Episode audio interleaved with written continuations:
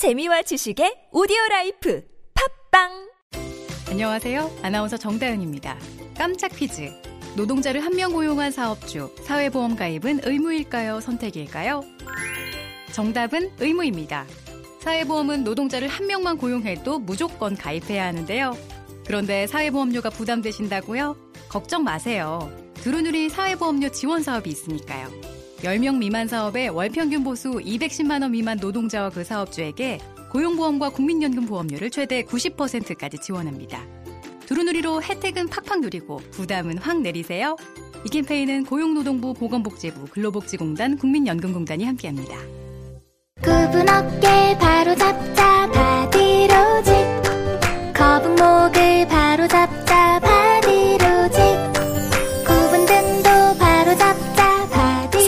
바로잡는 바디로직 탱크탑 뻐근한 거북목, 구부정한 어깨와 등을 바디로직 탱크탑으로 쭉쭉 펴주세요 이제 완벽하게 바로잡자. 골반, 허리, 거북목까지. 검색창에 몸매 교정 바디로직 서울시 승용차 마일리지 편 아들아, 이 미세먼지 줄일 방법이 없겠냐? 아버지 서울시 승용차 마일리지에 가입하는 거예요 자동차 운행을 줄여 미세먼지도 줄이고 그만큼 마일리지도 쌓아서 세금을 내거나 상품권을 챙길 수 있거든요 오, 너는 계획이 다 있구나. 공기도 맑게 하고 혜택도 받고 참으로 시적절하다. 미세먼지 비상저감 조치 발령 시 차량을 운행하지 않으면 3,000포인트도 추가로 받을 수 있어요 아들아, 네가 자랑스럽다. 서울시 승용차 마일리지 홈페이지 또는 120으로 문의하세요 이 캠페인은 서울특별시와 함께합니다. Thank you.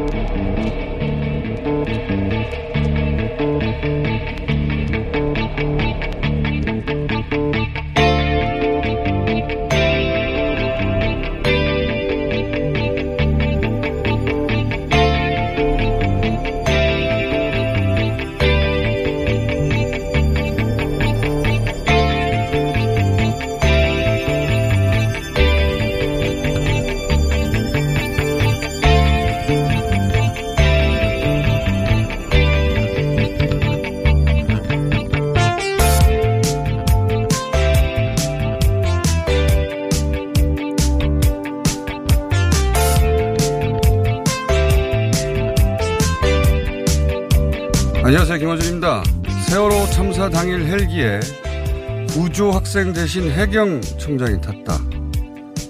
대부분 언론이 이런 식의 제목을 달고 빨리 병원으로 이송돼 적절한 치료를 받았다면 살 수 있었을지도 몰랐던 임모군이 탔어야 했던 헬기를 김석균 당시 해경 청장이 대신 탔다는 식의 보도를 했습니다. 그런데 이는 사실이 아닙니다. 해경 청장이 이용한 헬기는 인천 해경 소속 B517기로 당일 해경 청장은 이 헬기로 인천 본청에서 임군이 응급치료를 받았던 삼천구함으로 이동했고 또 이 헬기로 서해청으로 이동합니다. 해경 청장은 당일 같은 헬기를 처음부터 계속 이용합니다. 당시 응급 구조사들이 요청했던 헬기는 119 소방 헬기입니다. 소방 방재청의 참사 당일 현장 투입 일지에 의하면 중앙 119 구조본부의 신속 대응팀 3호 헬기가 팽목항에서 오후 6시 20분경 이륙해 사고 현장 상공에 6시 30분경 도착했다는 기록이 있습니다. 바로 이 헬기가 임군을 태우고 목포 한국병원으로 날아갔어야 했던 헬기인 겁니다. 그런데 이 헬기가 배에 도착하기도 전에 임군을 배로 옮기라는 지시를 한 겁니다. 누군가가. 해경청장이 임군이 탔어야 했던 헬기를 뺏어 탄 게 아니라 별개의 헬기가 있었는데 그 헬기에 임군을 태우지 않았다. 이게 사건의 본질인 겁니다. 세월호 참사 당시 언론과 검경은 유병은 회장 추적에 집중을 했죠. 그런데 그 유 회장을 잡는 것이 세월호 침몰의 원인을 밝히는데 도움이 하나라도 됐습니까? 이번 세월호 특별수사팀은 사냥이 아니라 수사를 해야 한다. 김호준 생각이었습니다.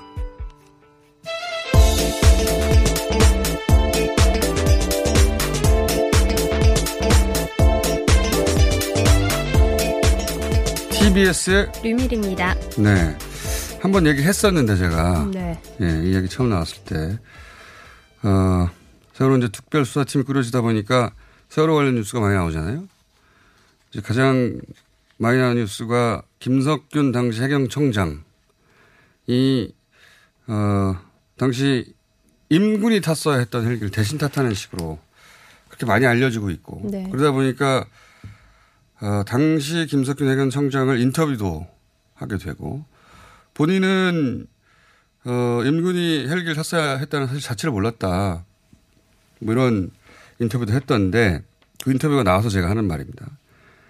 저는 이 김석균 그 전 해경청장이 사실을 말하고 있다고 생각해요. 물론 해경의 총책임자로 당시 수색과 구조와 인양의 문제들에 대한 문제에 대해서 포괄적 책임을 져야 될 부분이 있을 거라고 봅니다. 그런데 이 헬기 문제는 말이죠. 해경청장이 의전 때문에 임군 헬기를 뺏어 탔다. 그러니 해경청장의 그 굉장히 나쁜 사람이고 의전이 문제다. 이렇게 몰아가는 건 본질을 가리는 겁니다. 지난번에 한번 얘기했는데 좀 자세히 다시 한번 얘기하자면 어, 인, 그 김청장 인터뷰가 나와서 김 청장이 당일 하루 종일 이용했던 헬기가 따로 있어요. 어, 인천 본청, 해경의 본청이 거기 있거든요. 본청에서 B517기라고 그걸 타고 날아왔고, 어, 그리고 그 배에서 그걸 타고 서해청으로 갑니다. 자기 헬기가 있었어요. 거기에 임군을 태우려고 했는데 태우지 말라고 한 게 아니에요. 이건 뉴스가 전혀 엉뚱한 방향을 하고 있는 겁니다. 김석균 해경청장을 마치 차장하듯이.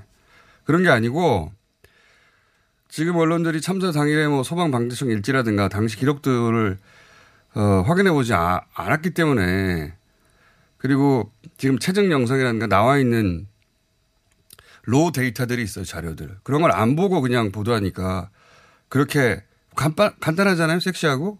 나쁜 놈이 나타났다. 이거 아닙니까? 욕하기도 쉽고. 근데 실제 그런 일이 벌어진 게 아니에요 그렇게 보도하면 이 사건의 실체를 밝히는데 방해만 됩니다. 그 소방방재청의 신속 대응팀 3호 헬기 기록에 남아 있어요. 6시 20분경 편목항에 이륙해서 6시 30분경에 사고 현장에 도착하고 그런데 6시 50분에 다시 팽목항으로 돌아와요. 시간으로 보면 갔다 바로 온 거예요. 이 헬기를 탔어야 하는 거예요. 이게 그 임군을 어, 목포에 있는 한국병원으로 한국병원에서 이제 옮기라고 한단 말이죠. 완전히 이제 그 사망했다고 생각했는데 맥박이 돌아오고 하니까. 그래서 헬기를 요청합니다. 그래서 그 헬기가 뜬 기록이 있어요. 그리고 이 헬기는 일지에는 수색이라고 목적이 되어 있습니다. 저는 나중에 수색이라고 쓴 것 같은데. 왜냐하면 수색했다면 거기 꽤 머물러야 될 거 아닙니까? 이 헬기는 바로 돌아와요. 이 헬기가 딱 시간에 맞아요. 임군이 탔어야 하는 헬기는 이거였단 말이죠. 근데 이 헬기가 오는 소리도 막 들립니다. 최적 영상을 보면. 그리고 그 헬기에 호이스트, 그러니까 영화 같은 데 보면 인명구자하는 헬기에서 내려오는 바구니 있잖아요. 거기를 태우는 애, 뭐 어쩌네, 뭐 이런 얘기도 막 해요. 그런데 이 헬기가 배에 도착해서 내리기 전에 그, 그 헬기에 태우지 말고 배로 옮기라고 해요. 도착 안 했는데. 이상한 일이죠. 그 헬기가 오고 있는 일에 환자를 태우러 소리도 들리는데 어떻게 태울까 막 의논하다가 헬기에 못 탔거나 거기에 다른 사람이 탄 게 아니라 헬기가 아직 그 상공에서 도착에 돌고 있는 그 전 단계, 배에 내리지도 않는 단계. 그 단계에서 이미 그냥 분명히 생명 지능, 지능과 있는데 배로 가라고 한 거예요. 그래서 그 배가 4시간 반 동안 헤매다, 예, 병원에 도착한 겁니다. 누가 왜 이런 짓을 했을까? 이게 본질인데 당시 해경청장이 헬기 뺏어 탔다. 그, 나쁜 사람이다. 역시 해경의 의전의 문제야. 이건 본질하고 상관없는 얘기예요. 글로 가면 안 된다. 근데 이런 식으로 어 사람들의 눈을 확 사로잡는 프레임인데 사건의 실체하고 상관없어서 진상으로부터 오히려 멀어지게 하는 프레임이 끊임없이 등장하는 어, 사건이 바로 세월호 사건입니다. 그래서 굳이 길게 다시 그게 아니다. 그 헬기가 아니다. 기록을 좀 자세히 들여다봐라. 이 말씀을 드리고 싶습니다. 예. 자, 첫 번째 뉴스는 뭡니까? 네, 세월호 참사 다음 날 이준석 선장이 경찰서에서 조사를 받은 뒤 해경 소속 경찰관의 집으로 갔는데요. 특조위는 당시 조사 당국이 이 선장을 따로 빼내서 경찰관의 집으로 보낸 경위나 배경이 밝혀지지 않았다고 재조사에 들어갔습니다. 이것도 당시 이제 기억하시는지 모르겠는데 큰 의혹이 됐던 사건입니다. 참사 다음, 다음 날이요. 네. 두 번째 날. 선장이 해경 모 경사 아파트에서 잤다. 어, 그때 그 아파트 입구 CCTV를 확인하려고 했더니 누가 들어갔는지 그날. 아니 경찰서에서 자거나 병원에서 잤다면 모르겠는데 특정 해경 경사의 집에 잤다는 거예요. 이상한 일이죠. 눈에 띄지 않고 누군가 거기 가서 만나려고 한 거 아니겠는가. 그렇게 의호, 의심을 살 수 있는 그 CCTV를 확인했더니 다 지워져 버렸어요. 그런 사건이 있었는데, 어, 제가 세월호 관련해서는 한 5년간, 예, 추적도 하고 다큐도 두 편이나 만들었어요. 꽤 많은 조사를 했는데, 이 선장 얘기가 어제 또, JTBC 보도죠? 네, 예, 맞습니다. JTBC가 세월호 관해서는 보도를 많이 했죠. 그, 선장의 첫날 동선, 둘째 날 동선이 저도 궁금해서 자료를 찾아본 게 있는데, 이 공교롭게도 지금 방금 얘기한 헬기, 임군 과 동선이 좀 관련이 있어요. 잠깐 언급하자면. 그러니까 이 특별수사팀이 할 일이 많습니다. 당일 선장은 유일하게 선원들 중에 사고 현장으로 돌아갑니다. 어, 바로 이 임군을 응급 조치했던 삼천구함 지휘함이었거든요. 여기에 해경청장이 왔던 거고요. 서해청장도 왔던 거고. 거기로 갑니다. 이 선장이. 어, 그리고 배를 다시 타고 육지로 돌아와요.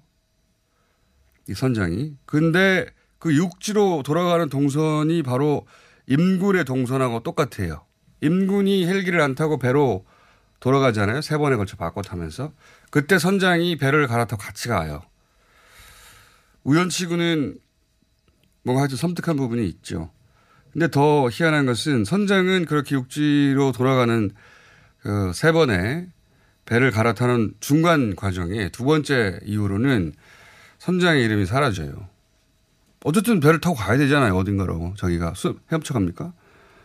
어, 근데 기록이 없고 더 이것이 공교로운 지점은 지금 이 보도한 그 둘째 날 아파트에서 같이 잤다고 하는 경사 있죠. 그 경사하고 같이 갑니다. 그 동선 전체를.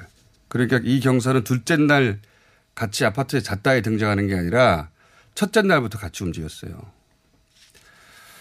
이거 보도된 적이 없는데 그동안 실제 당시 자료를 확인해 보면 어, 그 동선을 확인할 수 없는 게 아닙니다. 취재를 안 하는 거지 우리 언론들이 그동안 세월호 관련 취재 오랫동안 잊고 있었던 건 사실이죠. 미스테리하죠. 예, 이 역시 검찰이 수사로 밝힐 대목입니다. 이 경사는 왜 첫날부터 선장하고 움직였고 그날 같이 돌아갔는지 그 그리고 그 다음날 왜 경사 집에 잤는지 그날 누가 그 아파트에 갔는지 왜 그랬는지 누가 CCTV를 지웠는지 할것 같습니다. 수사팀이. 자 세월호 관련 뉴스가 갑자기 많이 나와서 그리고 그 뭐랄까요 좀 사건의 사안의 본질하고 다른 예, 과거 유병헌 회장을 사냥했듯이 이 사람 나쁜 사람이구만 이런 식의 보도가 많아서 그게 아니다. 나쁜 사람도 분명히 많이 등장하게 될 텐데 그렇게 처음부터 몰고 가면 또 수사가 아니라 사냥이 될 수도 있다. 그래서 길게 얘기했어요. 네. 하나 둘 정도 얘기하고 오늘 끝내야 될 것 같습니다. 많아 순서가 많아서. 다음 네. 무슨 뉴스가 있습니까? 네, 보수단체 광화문 집회를 주도한 전광훈 목사에게 경찰이 피고발인 조사를 위해 소환을 통보했지만 어, 전광훈 목사가 속한 한국기독교총연합회는 어, 자신들이 먼저 고발한 문재인 대통령을 수사하기 전까지는 출석하지 않겠다고 밝혀서 어제 조사가 이루어지지 않았습니다. 어, 정광 목사 쪽에서 소환에 불응하는 이유에 대해 말하는 건 궁금하지 않고 제가 이 정광훈 목사 관련 뉴스에서 어, 궁금한 것은 이건 그 내년 총선 전략이거든요.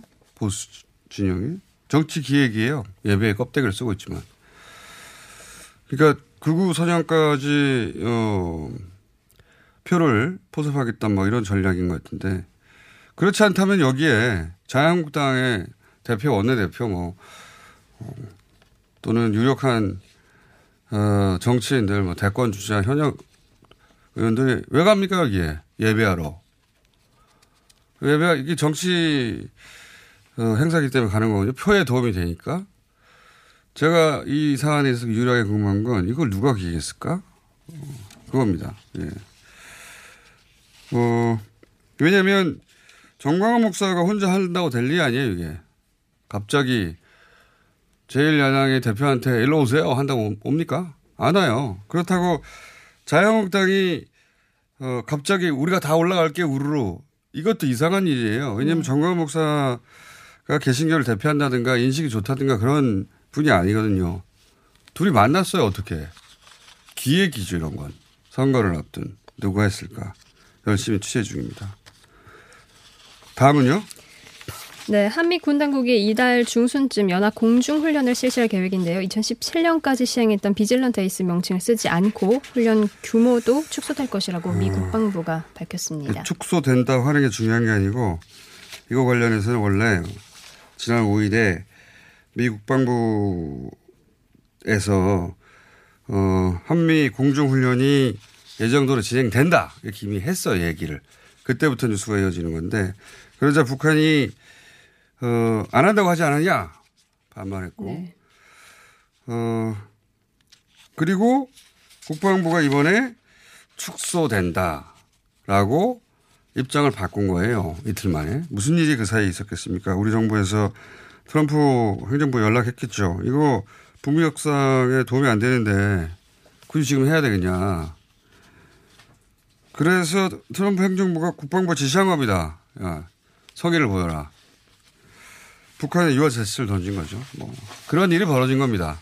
이렇게 연속해서 이해해야 되는 사안이고 또 북한이 면이 서라고 이렇게 한 건데 예.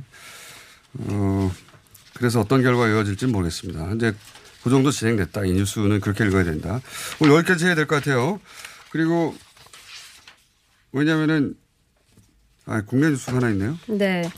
어, 황교안 대표가 지하는 보수 대통합에 대해서 유승민 의원이 실무 협상부터 하자고 답해 통합 논의가 시작될 것으로 네, 보입니다. 그건 뭐 시작됐겠죠. 근데 이제 어제는 탄핵을 묻고 가지 않기로 합의했다고 황교안 대표 측에서 얘기했는데 유승민 대표 쪽에서 무슨 네. 소리야 나는 그런 말 한 적 없다. 반박 보도 자료를 네. 냈습니다. 이건 이제 뭐 기싸움일 수도 있고 멀고 먼 여정이 시작된 거죠 여기서. 자 시작이다. 시작 네. 삿바삼 정도로 이해하면 되겠습니다. 오늘 여기까지 해야 하는데 미디가 하나 있어요. 옆에 지금 민생경제연구소 안재걸 수장이 잠깐 나오셨는데 안녕하십니까? 네, 안녕하십니까. 예. 저희 브리핑 시간을 3, 3분이나 달라고 하면 들어오신 이유가 아유 우리. 유미리 기자님 미안합니다. 아닙니다. 예. 자, 다른 얘기 하지 마시고요. 안 그래도 말이 많으신 분이 왜 나오셨습니까? 예, 우리 그 청취자들께서나 국민들께서 왜 도대체 검찰은 나경원 원내대표를 수사하지 않는가. 사실 제가 9월 16일부터 지금까지 무려 네 번이나 고발을 해놨거든요. 따님, 아드님의 입시 비리 의혹, 성적 비리 의혹, 그 다음에 최근에 스페셜 올림픽 코리아에 대한 부당한 특혜와 예산 부정 지원 의혹 굉장히 심각합니다. 근데 정말 54일 동안 아무런 연락도 수사도 안 하다가 고발한 지 54일 예, 됐어요. 예. 그러니까 너무나 그 유시민 장관 이사장과 윤석 한결의 고소 사건에 대해서는 사실 부당하다 싶을 정도로. 예 득달같이 수사를 하고 뭐 특수부에 배당을 하고 이미 고발인조 참고인조사 하고 있거든요. 음. 근데 저희는 54일 동안 한 번도 연락도 없다가 이제서 연락이 와서 오늘 드디어 오후 1시 반에 고발인조사를 하게 어. 고발인 됐는데 조사를 예 국민들께서 또 우리 청취자들께서 정말 많이 응원해 주셨거든요. 수사를 촉구해 주셨고 고발인 조사 받으러 가십니다. 예 제가 직접 받으러 가는데 공부를 많이 예? 검찰 조사를 많이 받으셨습니다. 그러니까 피고발인으로도 많이 받았는데 고발인으로도 많이 받으니까 가끔 정신이 왔다 갔다 할 때가 있습니다. 내가 이번에는 어느 자격으로 그러니까. 내가 취셔를 당하러 가는 건가 아니면 예. 이명박 박근혜 정권 때 다 합쳐서 한 50번 정도는 간 것 같아요 검찰청을. 예. 그런 그런데도 이렇게 무사하신 걸 보면 용하십니다. 그러니까요. 예. 근데 한 번 이제 08년도에는 한 번 이제 징역 갔다 왔죠. 그 네. 짧게 촉구 해주세요. 집행 하고. 그래서 가장 핵심적인 혐의만 딱 일부만 브리핑 해 드렸습니까? 아니요. 예. 그거는 이미 언론에 많이 나와 있기 때문에 아니 하- 하나만 하나만 따님의 성적 비리 관련해서 아, 네. 무려 8번을 고쳤는데 성적을 10단계를 급상시킨 것까지 있습니다. 이건 뭐 입시비 성적 비리가 아니면 설명이 알겠습니다. 어렵고요. 자. 스페셜 코리아에 자기가 회장일 때 2015년 가장 권세가 넘칠 때 어, 박근혜 정권에서 무려 13억을 예산을 지원해 줬는데 법인화를 지원한다는 명분이거든요. 스페셜 코리아. 그런데 이미 법인이었어요. 검찰이 이거 수사 안 하면 말도 안 되는 직무유기가 됩니다. 알겠습니다. 예. 왜냐하면 고발인을 예. 저희가 인터뷰하면 나경원 원내대표도 또 인터뷰해야 되는 시간이 아니 인터뷰 꼭 해주십시오. 물론 할- 요청하시면 물론 할 그리고 텐데 저는 고소한다고 응하지- 해놓고 고소도 안 하고 있어요. 않을 것 같아서 제가 하는 말이에요. 예. 예, 그러니까 그리고 검찰이 이거 수사할까요? 제대로 안 할 것 같이 걱정인데 오늘 고발인조 가면서 자료를 엄청 낼 겁니다. 이렇게 이제 피켓도 하나 갖다 드리고요. 이렇게 온 국민의 열망이 담겨 있는 피켓도 보이나요? 알겠습니다. 오늘 여기까지 하겠습니다. 예. 자, 다음 주에는 5차 고발도 합니다. 홍신학원 사학비리 건으로요. 나구현 인가의 홍신, 홍신학원 사학비리. 40년 가까이 임대료를 불법적으로 특혜를 줬습니다. 나경원 의원 동생에게. 민생경제연구소의 안진걸 예. 소장. 사학비리 체결, 체결과 네. 반값 등록금 실현을 위해서 끝까지 투쟁하겠습니다. 이분을 이렇게 짧게 끊기가 쉽지가 않아요. 그러니까요. 예. 공장님 자, 언제 한 번더 자, 불러주시면 그만 얘기하세요. 자, 네, 저는 TBS의 류밀이었습니다. 감사합니다. 저는 TV 민생연구소의 안진걸이었습니다. TBS TV 많이 봐주세요. 박지희 씨, 코업이 또 완판됐네? 재구매가 많아서 그런 것 같아요. 먹어보면 아침이 다르다고 하잖아요. 오빠들은 어때?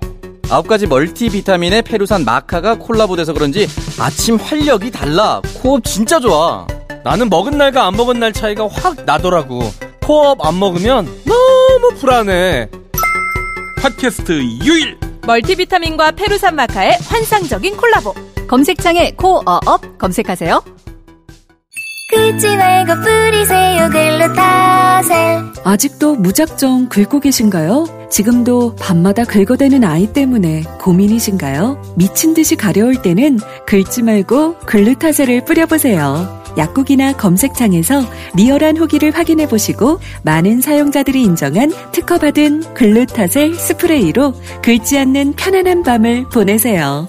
긁지 말고 뿌리세요 글루타셀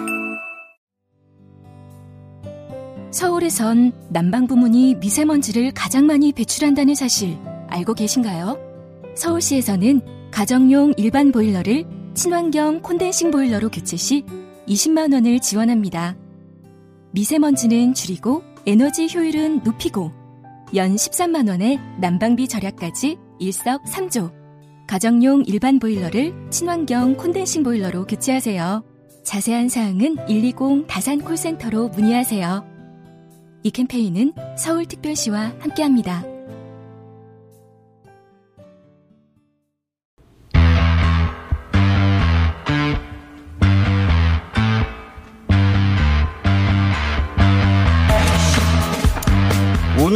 25일부터 부산에서 한 아세안 특별 정상회의가 열립니다. 이 특별 정상회의가 그동안 어, 관심을 모았던 것은 이 자리에 김정은 위원장이 올 수도 있다. 그런 기대치가 있었어요. 예. 그런 기대치는 사실 현재 북미 관계 때문에 점점 낮아지고 있긴 합니다. 그런데 어, 그런 특별 정상회의였기 때문에 궁금했습니다, 제가. 만약에 김정은 위원장이 오면 어떻게 하려고 했는가, 혹은 이 행사를 이전과는 어떻게 다르게 만들려고 했는가. 어, 우리 입장에서 굉장히 특별한 정상회의가, 어, 예정돼 있는 거라. 그래서 모셨습니다. 탁현민 대통령 행사기획 자문위원.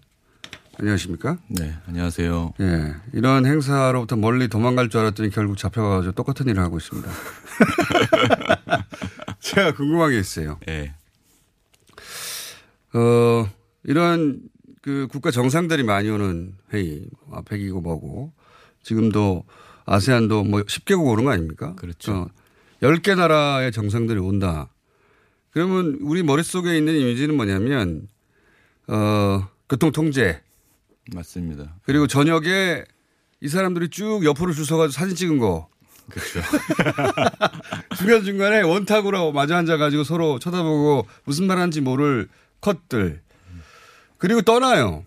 그렇기 때문에 일반인들 머릿속에 이런 특별 정상회의는 남아있질 않아요. 맞습니다. 예. 그죠?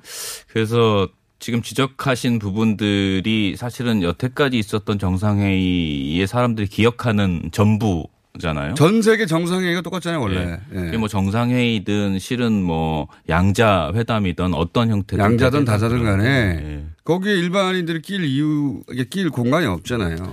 그리고 이제 제일 일반 시민들이 불편하게 느꼈던 부분이 특히나 뭐 G20이나 G7 같은 거 하면 네. 아예 도시 전체를 소개시켜 버리잖아요. 맞아요. 예. 예. 우리도 G20 한번 했는데 기억이 나는 거는 막았다. 교통 통제했다. 못 간다, 거기. 경, 경찰 쫙 깔렸다. 그거밖에 기억이 남는 게 없어요. 그래서 저희가 준비하는 이번 한 아세안 특별 정상회의의 모토는 국민과 함께하는 정상회의를 한번 만들어 보자. 국민과 함께하는 정상회의. 아 근데 이게 국민과 어떻게 정상회의 같이 합니까? 어, 저희가 한 번의 경험이 있어요. 이를테면 지난번 판문점 회담 같은 경우가 어 여러분 어떻게 생각하실지 모르겠지만 어, 우리가 만든 형태이거든요. 정상회담을 음. 실시간으로 공개하고 그 안에 음. 다양한 문화 행사를 넣고 환영 행사와 환송 행사까지를 어 일종의 풀 패키지로 어, 음, 그러네요. 선보이는 생각해 보면 예. 도보다리도 마찬가지고. 그렇죠. 그러니까 그래서, 예. 정상끼리 만나서 어 손은 들고 방으로 들어가서 자기들끼리 얘기하는 게 아니라 그렇죠. 그리고 나서 브리핑하는 게 아니라 일련의 과정을 다 공개할 음. 뿐, 뿐더러 일반 시민들이 방송으로든 혹은 직접적으로 참여할 수 있는 여러 프로그램들을 이번에는 다 만들어 놨다는 말씀을 드리는 이번에 겁니다. 그렇습니다. 그러니까 그때 어 김정은 위원장이 왔을 때 판문점에 예. 그때 전체 과정을 생중계하며 따라간 것처럼 그렇죠. 이번에 정상회담도 중간 중간 계속해서 생중계한다. 그렇죠. 뭘 생중계합니까, 근데? 어, 그러니까 순차적으로 짧게 설명을 드리면 정상회담 최초로 사전 행사가 열려요. D 마이너스 행사가 전야제. 그렇죠. 어. 보통은 뭐 그 동계 올림픽이라든지. 국제 수영 대회라든지 뭐 이런 그 국제적인 경기의 사전 행사가 있었던 적은 있지만 네. 어, 한 아세안 정상회의를 위한 D-15 행사가 바로 내일 모레 부산시에서 에어쇼와 공중 강화를 중심으로 한 거의 스펙터클한 그 블록버스터급으로 열리고요. 그 이후에 다시 D-3이 되면 아세안 각국의 음식들, 길거리 음식들이 부산의 놀이마루라는 데서 펼쳐집니다. 2주간. 아, 10개국의 음식들이. 그렇죠. 요, 요, 여기는 그러면 그냥 부산 시민들이 자유롭게 참여할 수 있는 거예요? 얼마든지 참여하실 수 있고요. 앞에 얘기했던 것도 저희 욕심으로는 한 100만 명 정도는 볼 수, 보실 수 있지 않을까. 에어쇼는 하늘만 쳐다보면 되는 거니까. 어. 그리고 뒤쪽에 두 번째 말씀드렸던 그 길거리 음식인 스트릿 그 길거리 음식은 누가 요리합니까? 부산에. 네, 그래서 제가 그 점을 네. 말- 그 부분을 말씀을 드리려고 하는데요. 어, 저희가 한 두 달 전부터 아세안 10개국의 길거리들을 다 쏘다니면서 정말 그 길거리에서 유명한 길거리 음식을 하시는 분들을 섭외했어요. 그 나라 포장마차가 오는 거예요? 네. 그 해외 공간, 그 다음에 현지 나가 있는 주재원들, 그리고 이 프로젝트를 위해서 뛰고 있는 담당자들이 각 나라를 정해서 현장에 가서 그 동네에서 물어보고 직접 먹어보고 해서 정말 그 길거리 요리사들 10분을 섭외를 해서 각 나라마다 한 명씩 어. 그분들을 이번에 데리고 들어옵니다. 어, 큰일인데. 왜냐면은 네. 그분들, 그러니까 길거리에서 리어카 행상 음식을 한다는 거는 이게 큰 비즈니스는 아니잖아요. 그래서 정말 재미있는 일이 많았던 게 이분들이 이제 여권도 한번 안 만들어 본 들- 분들도 있는 그러니까요. 거예요. 예. 그래서 저희가 이런 걸 설명했을 때 잘 이해를 못 하시고 내가 왜 거기까지 가야 돼? 그렇죠. 그리고 그분들이 이쪽으로 오기로 하고 나서는 그 동네에서 안 된다고 뭐 막 이러는 경우도 어, 있었고 맛있는 거 네. 며칠 동안 못 먹으니까 동네에서 못 가겠다. 네. 심지어는 어떤 국가의 셰프 셰프라고 하죠. 그 네. 요리하시는 분은 여권을 저희가 이렇게 저렇게 만들어서 비자를 어떻게 어떻게 신청하라고 했더니 여권 브로커한테 또 잘못 걸려서 뭐 약간 난항을 겪기도 했고 하여튼 여러 우여곡절 어. 끝에 정말 길거리에서 그 나라 어. 현지인들이 먹는 음식을 부산에 오시면 10개국을 한 자리에서 아세안의 맛 전체를 맛보실 어, 수 있게 만든 그거 것 기대가 됩니다. 네. 그게 이제 그렇게 했던 또 숨은 이유 중에 하나가 우리가 아세안 10개국을 초청하는데 실은 아세안 10개국 뭐 미얀마부터 브루나이까지 쭉 얘기를 하면 일반인들은 일반 시민분들은 관심이 별로 없어요. 왜 머릿속에 들어오지가 않아요. 나하고 브루나이하고 무슨 관계가 있으며 미얀마도 네, 무슨 그렇죠. 관계가 있는 미얀마, 베트남, 뭐 필리핀 다 마찬가지인데 딱 한 분야 관심이 있는 분야가 바로 음식이더라고요. 동남아 좋아요. 음식에 그 기획 대해서는 좋습니다. 그러니까 어쨌든 이 정상회의에 대한 시민들의 참여와 관심을 높이기 위한 프로그램들이 있다. 그렇죠. 또 뭐가 있어요? 어, 그 다음에는 이제 아까 그 총수가 지적하셨던, 야, 왜 이렇게 똑같은 사진을 맨날 똑같이 찍냐. 네. 그 찍는 것도 아시지만 팔 이렇게 X자로 자세도 똑같아요. 비틀어서 전 세계가 동일해. 예. 그냥 이렇게 잡아도 될 거를 꼭 이렇게 잡잖아요. 달아, 달라지는 지점은, 지점은 서 있는 위치. 그렇죠. 그것만 달, 우리나라 대통령 어디 서 있냐. 나중에 그 사진 보면 재밌는 장면들 이렇게 어, 비껴서 잡으면요. 네. 맨 끝에 사람이 항상 어색해 합니다. 그래서 그냥 이렇게 있는 분도 있고 아예 이렇게 내리는 분도 있고 이런데 저도 그게 연출하는 사람으로 항상 눈에 좀 거슬려서 이번에 저희가 어떻게 하려고 하냐면 우리나라가 갖고 있는 영상 미디어 기술을 이용해서 성덕대왕 신종을 어 3D 매핑이라는 영상 기술로 네. 구현을 해놨습니다. 네. 그래서 거기에 어 빛으로 네. 종 무늬가 나타났다가 그때 당시에 마지막 타종할 때 녹음했던 소리가 있거든요. 네. 그거를 디지털로 복원을 해서 그 정상이 도착하면 그 종의 형상 앞에 딱 서게 하고 그 종을 한번 아니, 치고 우리 그 선거 영상에서 쓰, 던 기법 아니에요, 그거? 아니요. 우리나라에. 우리나라 선거 영상에 그런 게 있어요. 예, 아니, 똑같지는 않은데 제 네. 말이 뭐냐면 이렇게 3D가 동원돼 가지고 누가 후보가 등장하면 막그 후보를 재밌게 표현도 하고 하는 이- 이번엔 재밌게는 뭐 약간 아니지만 뭐 느낌상 어쨌든 비슷할 수는 있었는데 예. 하여튼 뭐 그런 종을 만들어 놓고 서면 이게 영상이니까 종의 형상도 다른 이미지로 바뀔 네. 그러니까 수가 알겠어요. 있잖아요. 그것도 알겠고. 뭐 그런 식의 사진. 일반 시민이 참여할 수 있는 게 또 뭐 있습니까? 어, 전체 행사 중에 실은 그 가장 관심이 많이 가고 손이 많이 가는 게 갈라 만찬입니다. 갈라 만찬이라는 건 정상들이 참여하는? 만찬 행사. 그걸 갈라 쇼처럼 해요? 그렇죠. 그래서 가- 아, 그러면 우리가 네. 정상들이 밥 먹는 거를 보는 거예요? 아니죠. 그럼요. 밥 먹, 남이 밥 먹는 거 보는 건 별로 재미가 없을 거고. 갈라 만찬이 뭐예요, 그럼? 그래서 만찬 뒤에 문화 행사를 하나 같이 붙여놨습니다. 40분짜리를. 네. 그 문화 행사는 어 우리나라의 뭐 5G 기술, 그 다음에 LED 기술 여러 우리가 선도적으로 끌고 있는 그 기술 요소들을 어 마술, 음악, 케이팝, 뭐 춤 여러 형태로 만들어서 하여튼 정상들이 네. 만찬하면 즐길 쇼를 만찬 같이 보통은 만찬 하면서 즐기는데 그 쇼를 이번에는 저희가 밥을 먼저 다 드시게 하고 네. 쇼를 분리시킨 다음에 생방송으로 몰리기로 아, 했습니다. 그러니까 네. 이 정상 행사 일부를 생중계한다는 게 그런 의미군요. 그렇죠. 네. 전체 밥 드시는 것까지 뭐 일반 정상들이 볼 거를. 시민들이 같이 보게 한다. 그렇죠. 어, 또 참여할 수 있는 게 뭡니까? 음식은 이건 아주 좋은.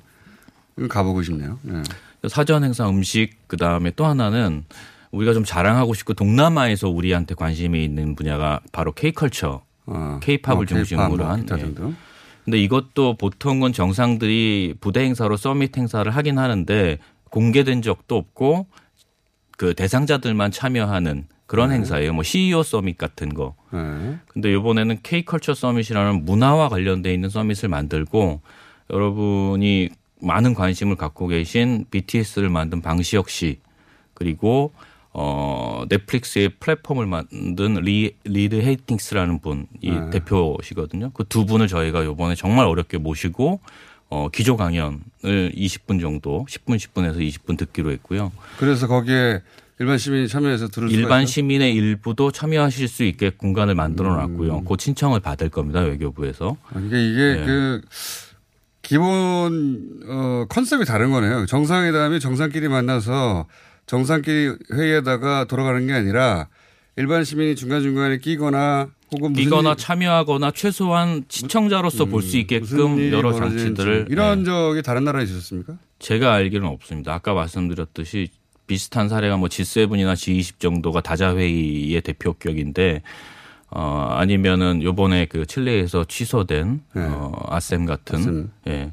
아예 취소가 돼 버리긴 했지만 거의 도시를 소개해 버리거든요. 맞아요. 예. 근데 저희는 아까 음. 말씀드렸던 그 기조대로 국민들이 정상회의에 좀 관심을 갖고 같이 좀 즐길 수 있는 정상회의로 만들어 보자라는 모토를 좀 실현해 보려고 노력하고 있습니다. 네, 김정은 위원장을 그 전 세계 소개했던 판문점 회담을 방송으로 소화한 컨셉을 여기 담은 거네요. 말하자면 그렇죠. 연장해서. 네, 맞습니다. 예. 김정은 위원장이 왔으면 거기 함께 소개되는 거였는데 이번에 올지 안 올지 그건 뭐 본인이 알 수가 없을 테니. 그렇죠. 제가 안, 알, 안다면 뭐. 근데 만약에 온 네. 그럴 가능성이 높지는 않아 보입니다만 만약에 온다 하면 여기 녹아 들어갈 프로그램들이 또 따로 준비되어 있어요? 그러니까 이제 그렇게 물어보실 것 같았는데 네. 말씀하셨던 대로 오실지 안 오실지 모릅니다 지금. 네. 예. 올 올 수 있는 상황에 대한 준비도 해놨고요. 했어요? 예. 당연히 기획하는 사람이나 행사를 준비하는 사람은 여러 시나리오가 안 왔기 때문에. 공개할 수가 없다. 안 오, 이 행사가 끝나면 제가 말씀 두가 어떤 형태로든 공개가 될 겁니다. 만약에 정말 왔었더라면? 오시면 다 같이 볼 수 있을 거고 오시지 않았다면 제가 와서 뭘 준비했는지 어. 이렇게 했었는데 참. 아쉽다. 아 궁금하네요. 근데 마지막 질문. 네. 좀 이해했어요. 아, 그런 일은 식으로 벌어진다고. 그, 그 먹는 행사 할때 있잖아요. 그것만 유독 관심이 가는데. 나머지 보면 되는 거 아니야. 그러니까 그 동네, 그 나라에서 유명자한 분들이 오는 거 아닙니까? 그죠? 길거리 음식 중에. 그렇죠. 예. 최고로. 근데- 가장 화제가 많이 됐던 사람들 위주로 섭외를 했습니다. 근데 그분들이 10분밖에 안 되잖아요. 네. 10분에 줄 서면 앞에 100명씩 서도 그. 다 소화할 수 있겠냐. 다 소화할 수 있겠냐. 뉴스 공장 듣고 다 가서 거기에 꽉꽉 찰 텐데 10분이 그럼 쓰러지지 않겠나. 어, 이제 음- 음식 10가지밖에 없는 거 아니에요, 그러면? 정상회담을 이렇게 하는 그 숨은 배경 중에 하나는 정상회담은 사실 국가가 준비한 하나의 컨벤션 행사라고 생각해요, 저는. 네. 그리고 이 컨벤션 행사는 행사가 끝난 이후에도 어떻게든 그 컨벤션 효과를 끌어갈 수 있는 다양한 부대 사업이나 후속 사업들이 만들어져야 네. 된다고 보고 귀국 안 하고 한국 계속 있습니까? 그분들은 아마 귀국을 해야 될 텐데 네. 저희가 부산시하고 같이 그분들하고 어 아시아 음식에 관심이 있고 창업을 준비하는 사람들 지금 매칭하고 있어요. 뭐 어쨌든 그, 예. 요 분들이 며칠 동안 있는 거죠? 지금 2주 정도 생각. 아, 2주나 있어요? 이분들이 계속해서? 사전부터 아세안 정상회의 아, 끝나는 날. 2, 3일만 있다 가시는 분들이 아니구나. 예, 예. 부산에 한 2주 정도 있는다. 예, 충분한 뭐 충분하진 않겠지만 이 기간 동안 어, 디 계신 위치가 어디예요? 부산시 놀이마루라는 어 그 센터가 있습니다. 네. 아마 찾기 쉬우실 거고요. 서면 쪽으로 알고 있습니다. 우리나라 돈 받는 거죠, 당연히. 예. 앞에 어떤 아 거기 물론 그분들이 쿠폰을 돈- 사고 들어가실 아, 때 쿠폰을 아예 사가지고 예. 그래서 즐, 즐기실 수 있고 아예 뭐 10개 나라 full 패키지 세트 같은 것도 만들고 아주 아기자기하게 여러 가지 준비하고 있습니다. 얼마예요? 얼마를 할까요? 며칠부터 시작한다고요? 그 음식이? 예? 음식이 며칠부터 시작한다고요? 음식은 평일은 오후 2시 이후부터 며칠 날부터. 시작합니까? 어, 지금 마지막 일정을 조정 중인데 어, D-5일 전부터는 드실 수 있습니다. D-5일이면 20일 경부터. 예. 거기에 꽂힌 분들이 꽤 있고. 네. 아니 전체적으로 행사가 정상회의가 이렇게 다양한 걸 보셨나요? 그거 내가 봐야 알겠어요. 자, 어쨌든, 어, 공개되는 그리고 시민이 참여하는 아세안 특별 정상회의가 25일부터 열립니다. 근데 여러 가지 행사가 있다고 합니다. 김정은 위원장이 올 가능성이 꽤 높았던, 그런데 지금은 가능성이 많이 줄어든. 그런 행사라서 어떻게 이루어지는지 한번 궁금해서 모셨어요. 끝나고 나서 어, 다시 모시겠습니다. 탁현민 대통령 행사기획 자문위원이었습니다. 감사합니다. 고맙습니다.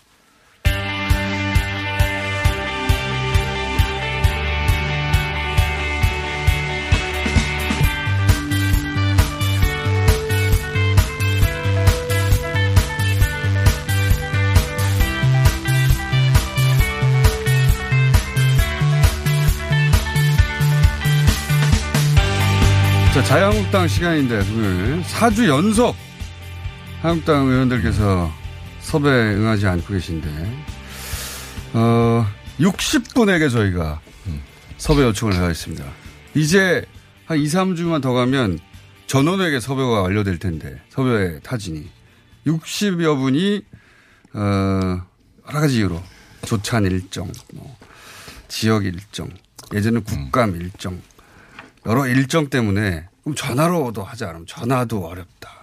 심지어는 방송 일정이 있다고 그래가지고 아 그러면 그 방송 일정 때문에 안 되겠습니다. 그랬더니 방송 일정이 JTBC예요. 저희 아, 바로 옆이네요. 1분이거든요. JTBC라는 걸 실수로 말해버리신 거예요. 1분밖에 안 걸립니다. 거리가.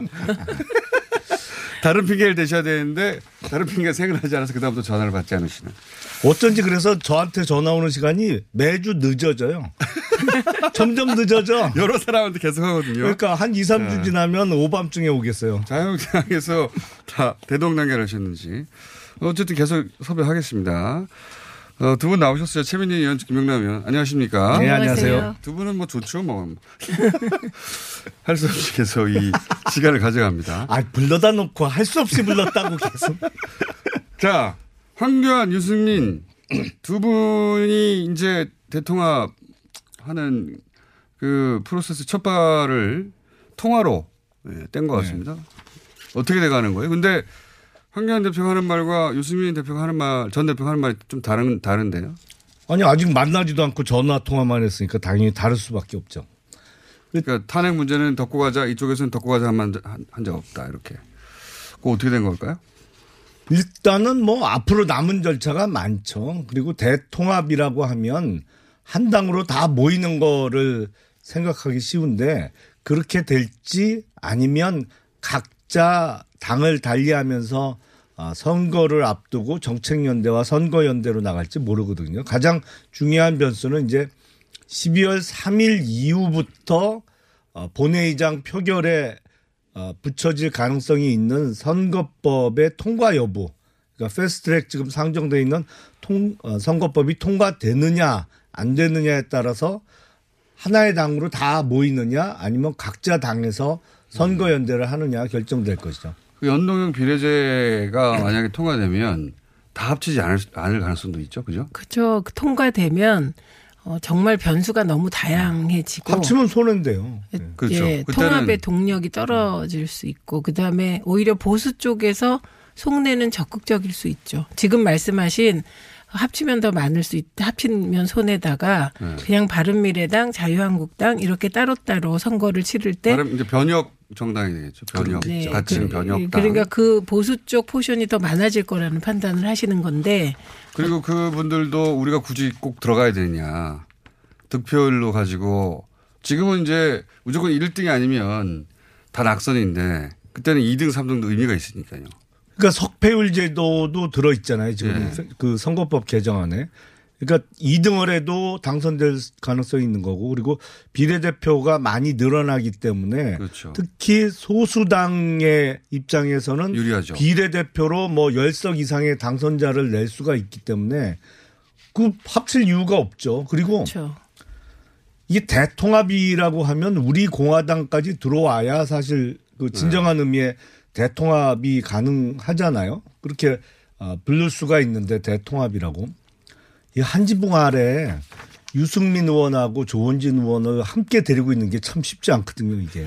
그러니까 이렇게 종합적으로 보면 황교안 대표의 우파 대통합 기자회견은 뜬금포이며 박찬주 전 대장, 이진숙 전 사장 등 영입 의 초기에 실패하면서 국면 전환용으로 어, 조금 서둘러 던진 것 같습니다. 근데 이제 탄핵의 강을 건너야 한다. 이게 유승민 대표의 표현인데 탄핵의 강을 건너다가 익사할지 건널지는 그거 잘 모르겠습니다. 그래서 어, 탄핵을 덮고 가자 이렇게 합의했다고 그 보도가 났어요. 근데 금방 또 부인하는 보도가 났기 때문에 어, 탄핵 문제로 인하여 저는 보수 쪽이 그렇게 하나 되기는 어려울 것 같습니다. 그리고 아니, 왜 하나 되려고 하세요? 아니 그러니까 지금은 정해진 게 없다니까요.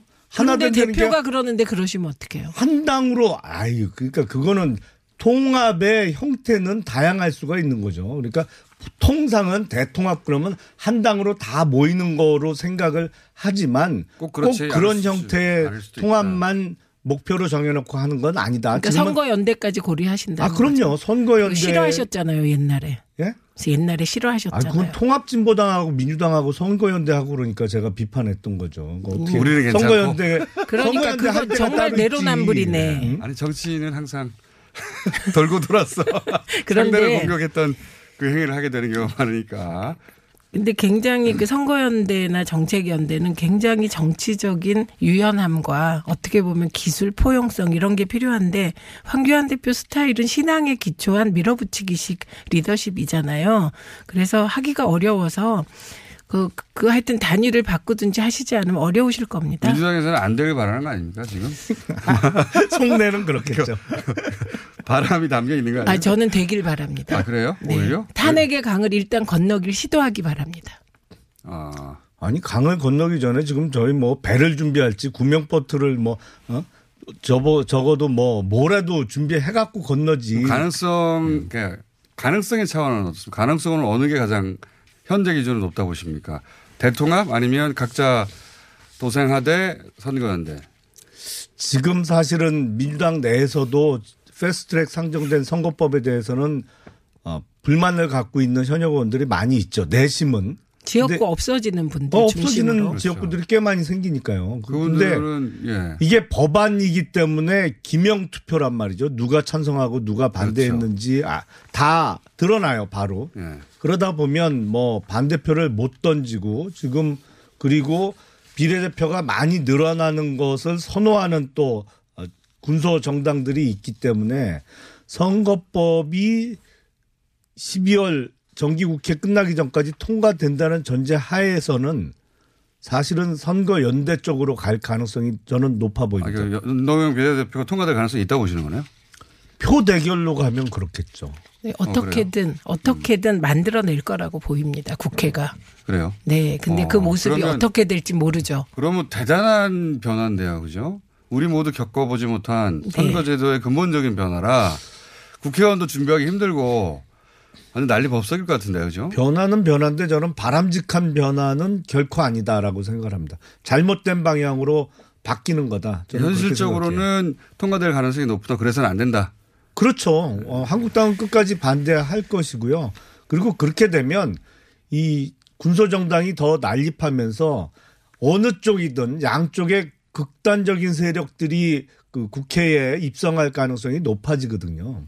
근데 그 그런 위험은 뭐 갖고 계시고 저는 오히려 지금 국회를 보면 제1야당이 어 제가 통합되기 바란다고 아까 얘기한 건 네. 제1야당이 현재 상태가 어, 이게 좀 과포한지 불포한지 불안정하다 보니 국회가 정상적인 대화와 타협 불가능한 상황이거든요. 그게 왜 나- 야당 탓입니까? 여당 탓이지. 아니 저는 지금 말을 하는 중인데 결론이 어떻게 될지 모르죠. 한국말은 끝까지 들어봐야 되는 거예요. 예. 그렇기 때문에 30초밖에 안 남았습니다. 예, 이게 끝내주셔야 제1야당이 안정돼야 그 이게 정상적인 국- 국회 운영이 가능하기 때문에 됐으면 좋겠고 그다음에 패스트 트랙으로 다당제가 되는 것이 지금 현재 국회보다 나을 것이다. 어, 근데 두 분은 딴거 걱정할 일이 아니라 두 분이 지금 좀 자기 코가 석자죠.